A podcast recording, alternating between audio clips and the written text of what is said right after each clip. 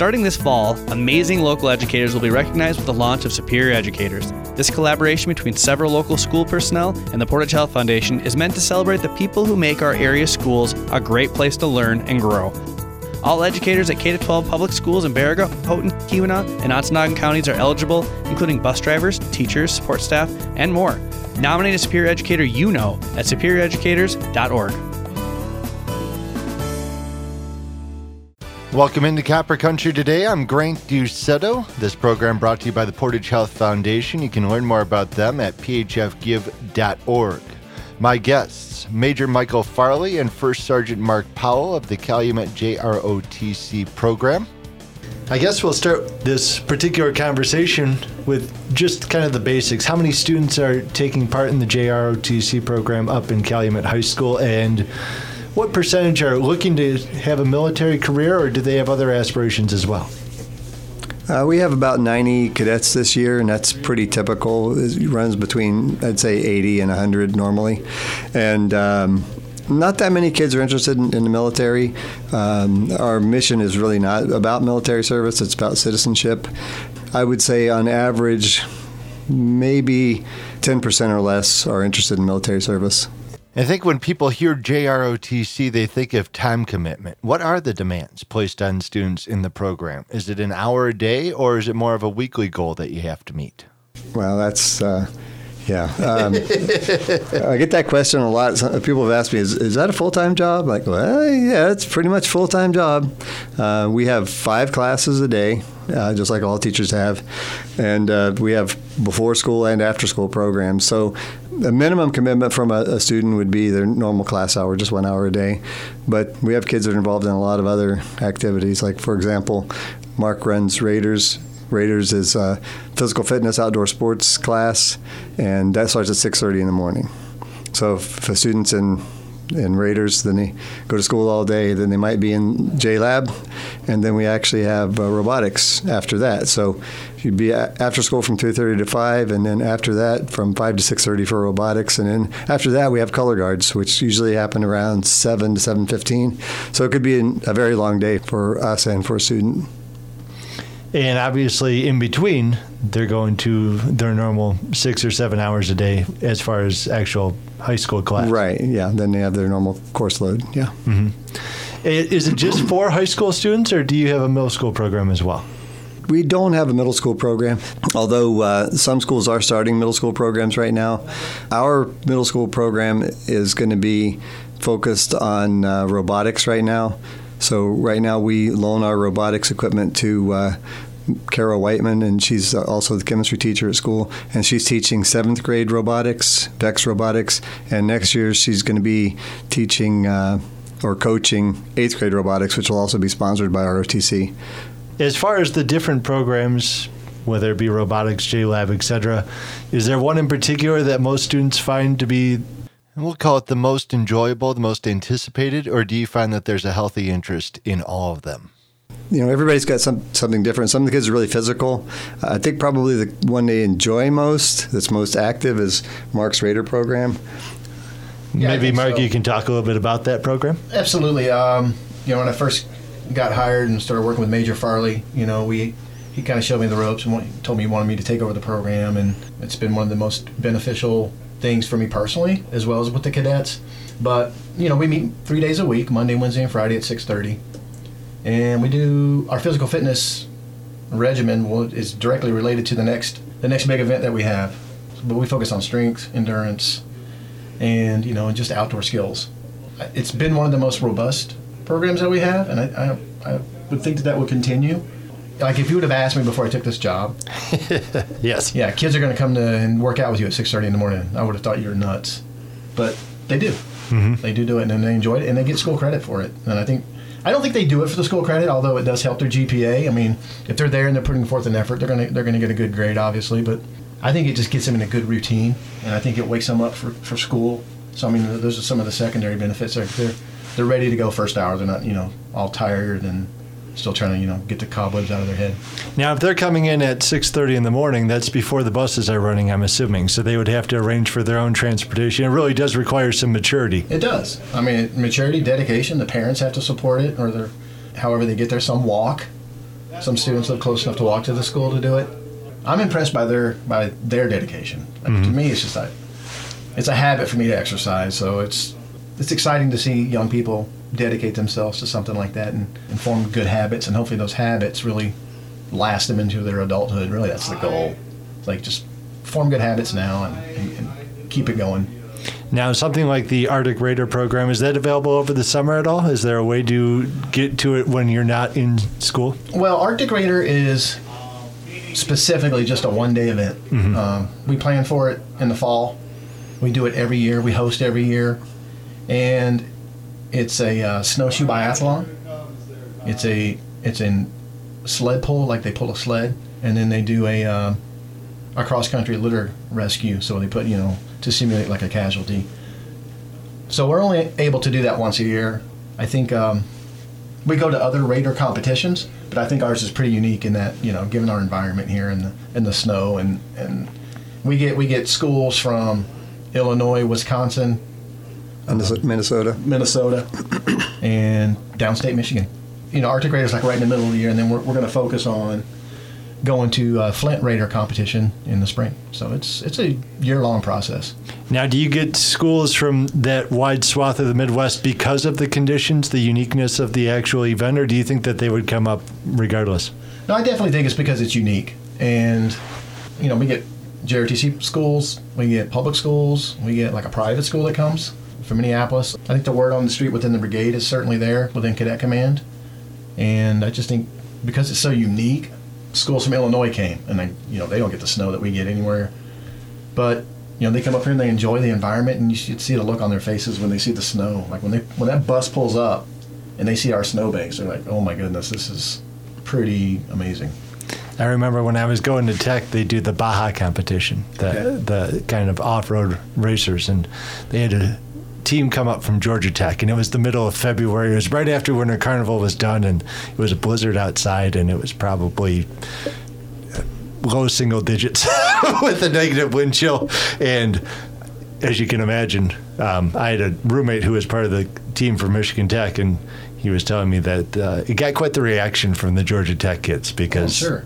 a lot of those kids have never seen snow ever. So Right. I can imagine, even when you're talking um, Illinois and downstate Michigan, if you haven't seen what we get up here, you've never seen it before. It's not something you can really comprehend until you've actually been involved with something that's happening here in the wintertime. For sure. And uh, Major, maybe we can talk a little bit about some of the other programs. We've spent some time with the Arctic Raider program, the physical fitness. You got the J Lab competition. Maybe you can tell me a little bit about what that is. And uh, I believe you're going down to Washington, D.C. in the not too distant future for it. Yes, um, you know, we kind of like to refer to Raiders and JLab as sort of the bookends of the program. So on the on the, the front end, in the mornings, you have physical fitness, outdoor sports, and the uniqueness of that is that it's before school class, but it's still offered for credit. And then uh, JLab is kind of the same. You could also get JLab credit. It's elective credit, but it's pretty much college preparatory stuff. JLab is two different teams. One team focuses on the JROTC curriculum, the leadership curriculum, and um, the students have to study four-year leadership curriculum and be ready by November for their first online exam.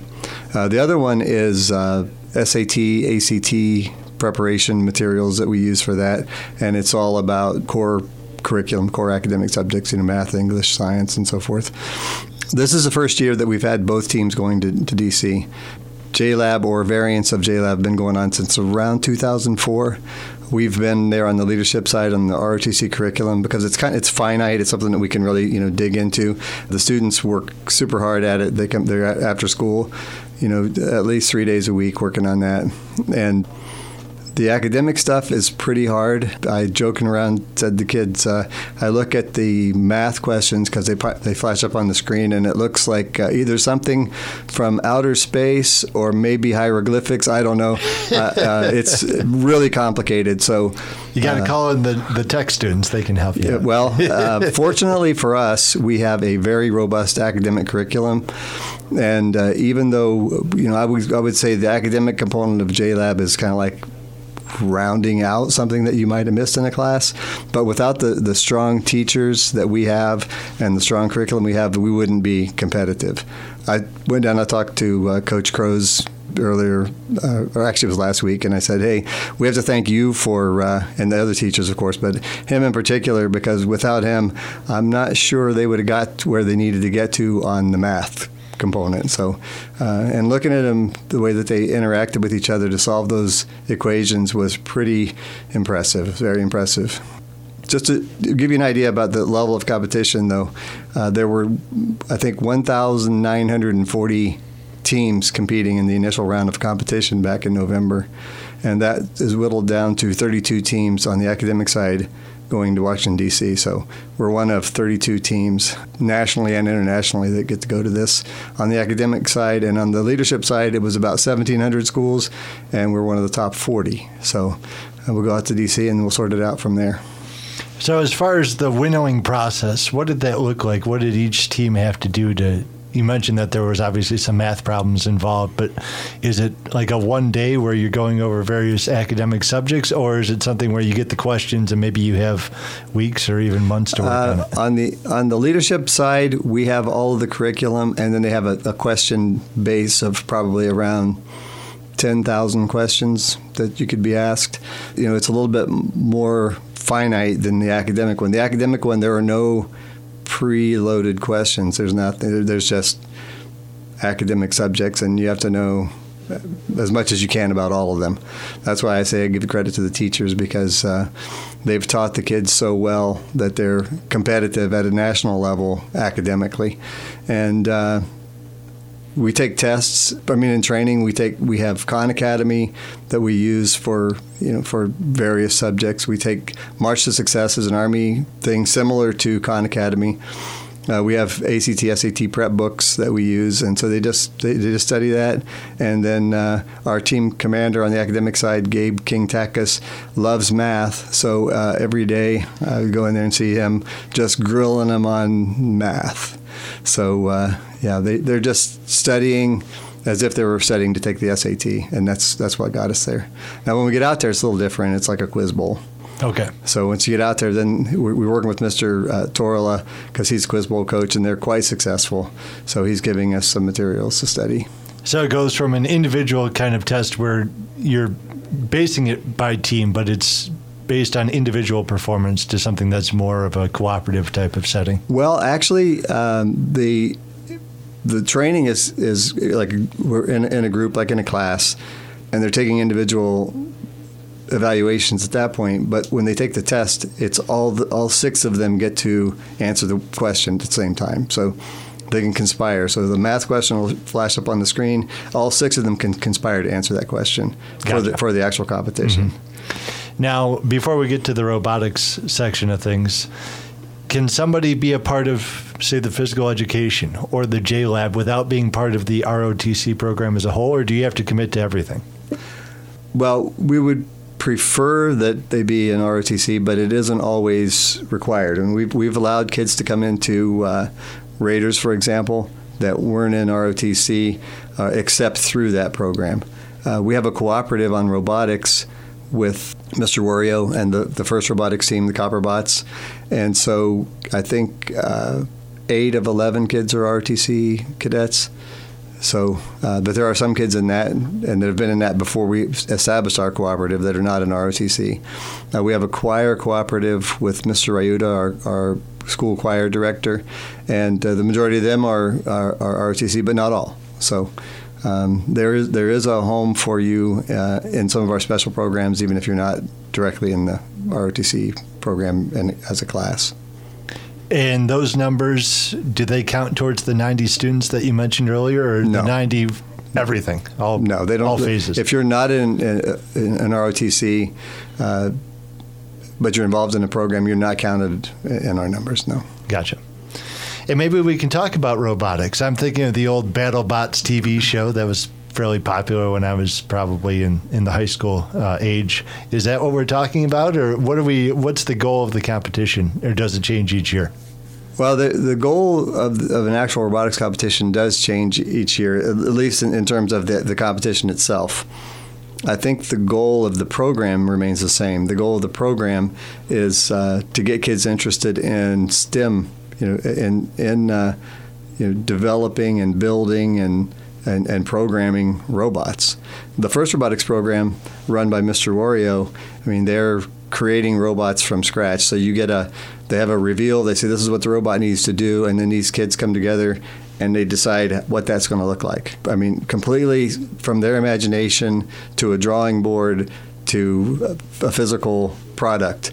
And uh, I mean, I, I, can't say enough about them and how hard they work. Oh my gosh, those kids are in there eight, nine at night, weekends. Uh, Mr. Wario too.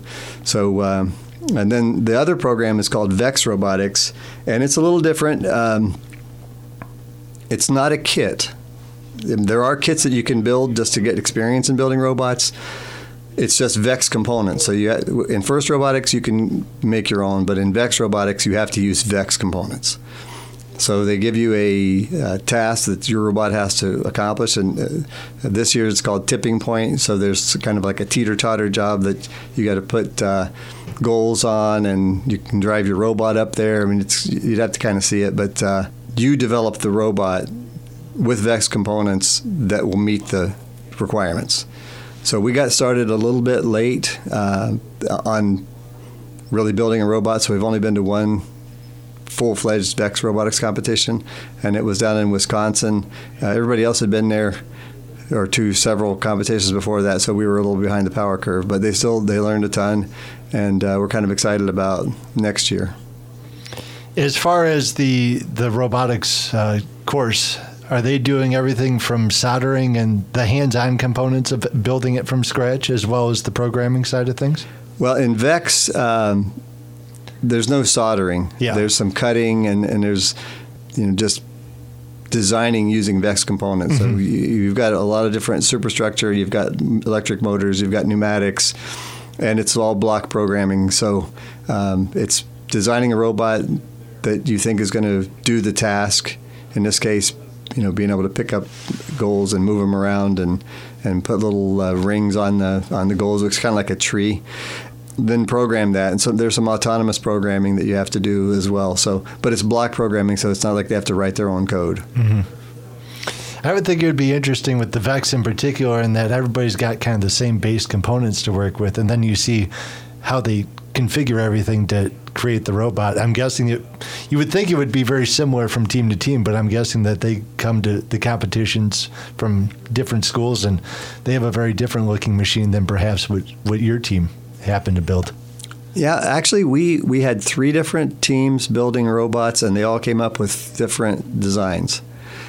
We only took two teams to the competition, so we took the design that was least likely to be successful and parked it to the side and took the others. Uh, but the two designs were entirely different. One of them was more of a, like an arm that would pick up the targets and move them around, and the other one was a conveyor system where it had a clamp and it would grab it and just lift it straight up like a like an elevator. So uh, yeah, even in our own school, the robots came out very different. Mm-hmm. When we got down there, uh, we got to see some very amazing looking robots. So we, we learned a lot. We were, I would say, this year sort of in the box with our thinking. But when we got to the competition, we realized that there was a huge world outside of that box that we might uh, tap into to, you know, to build different style robots next year. My brother was at Purdue. He graduated from Purdue, and he eventually graduated with an accounting degree. But he started in electrical engineering, and he loved the hands-on stuff, even when he got the soldering burns and all the rest. He loved the electrical engineering components, hated the programming side of things. Do you get that with some of the students, where certain ones gravitate to you know one part of the robotic experience, and then others maybe gravitate to something else? Yeah, um, I would say because I mean, really, the the, the big uh, jobs are the building, the builders, you know, the engineers, uh, the programmers, and the drivers. So some kids they want to drive it around. They want to manipulate it more than they want to build it. So you just kind of you know try and get them out of their comfort zone a little bit, but uh, you know let them do the the part that they find most appealing and most interesting. It's something that. Um as far as the students who are involved with the program, do they all start as freshmen, or do you get a lot who come in as sophomores, juniors, maybe even seniors for their first year? Mostly freshmen. In fact, we do an eighth grade orientation program. Um, it consists of briefings, and then we have a field day where we take the whole eighth grade for half a day and to show them what ROTC is all about. Um, majority of the kids show up as freshmen, but every year we get a few sophomores, juniors, and seniors that uh, decide to join us. Obviously, it's going to be a lot of work because you're starting early in the morning and you could potentially be going rather late at night. Is there a way to have athletes involved with the program? Do you get some football players, or is that just not possible given the when practices are happening compared to when various programs are happening within the JROTC program? We, we, we get a handful of athletes. Um, like, let's say, for instance, a kid plays hockey, but they also want to be in Raiders.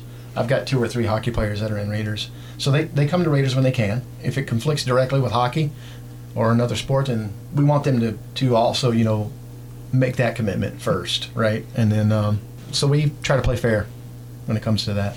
Yeah, we what we want to do is encourage kids to get involved in athletics and make a commitment to athletics. So if they're in Raiders and athletics and they just can't handle two physical practices a day, then we'll give them a buy on Raiders for a while until they get done with their sport. Because usually sports are seasonal, you know, and so uh, Raiders lasts the whole school year long, so they can come in and out based on their schedules. So we try and accommodate them as much as possible. But we do have a lot going on and sometimes uh, students just have to make a decision. You know, what's most important? What do they really want to do? Uh, you know, I think that we encourage kids to get involved in the things that they're that they're most interested in.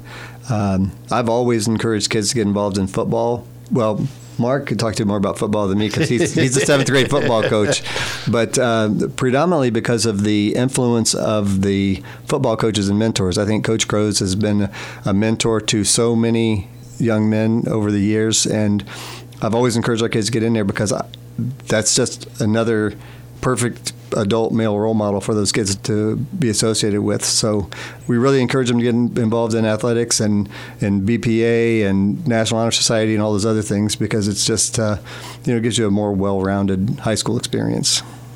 You mentioned that there's an eighth grade orientation. What's that like? Is it one night, like an open house type deal, or is it something more uh, comprehensive than that? Well, it's it's there's two components to our eighth grade orientation. Normally, uh, we do it on a Tuesday and a Thursday. So we have uh, key cadets within our battalion that will come over to the eighth grade and give briefings.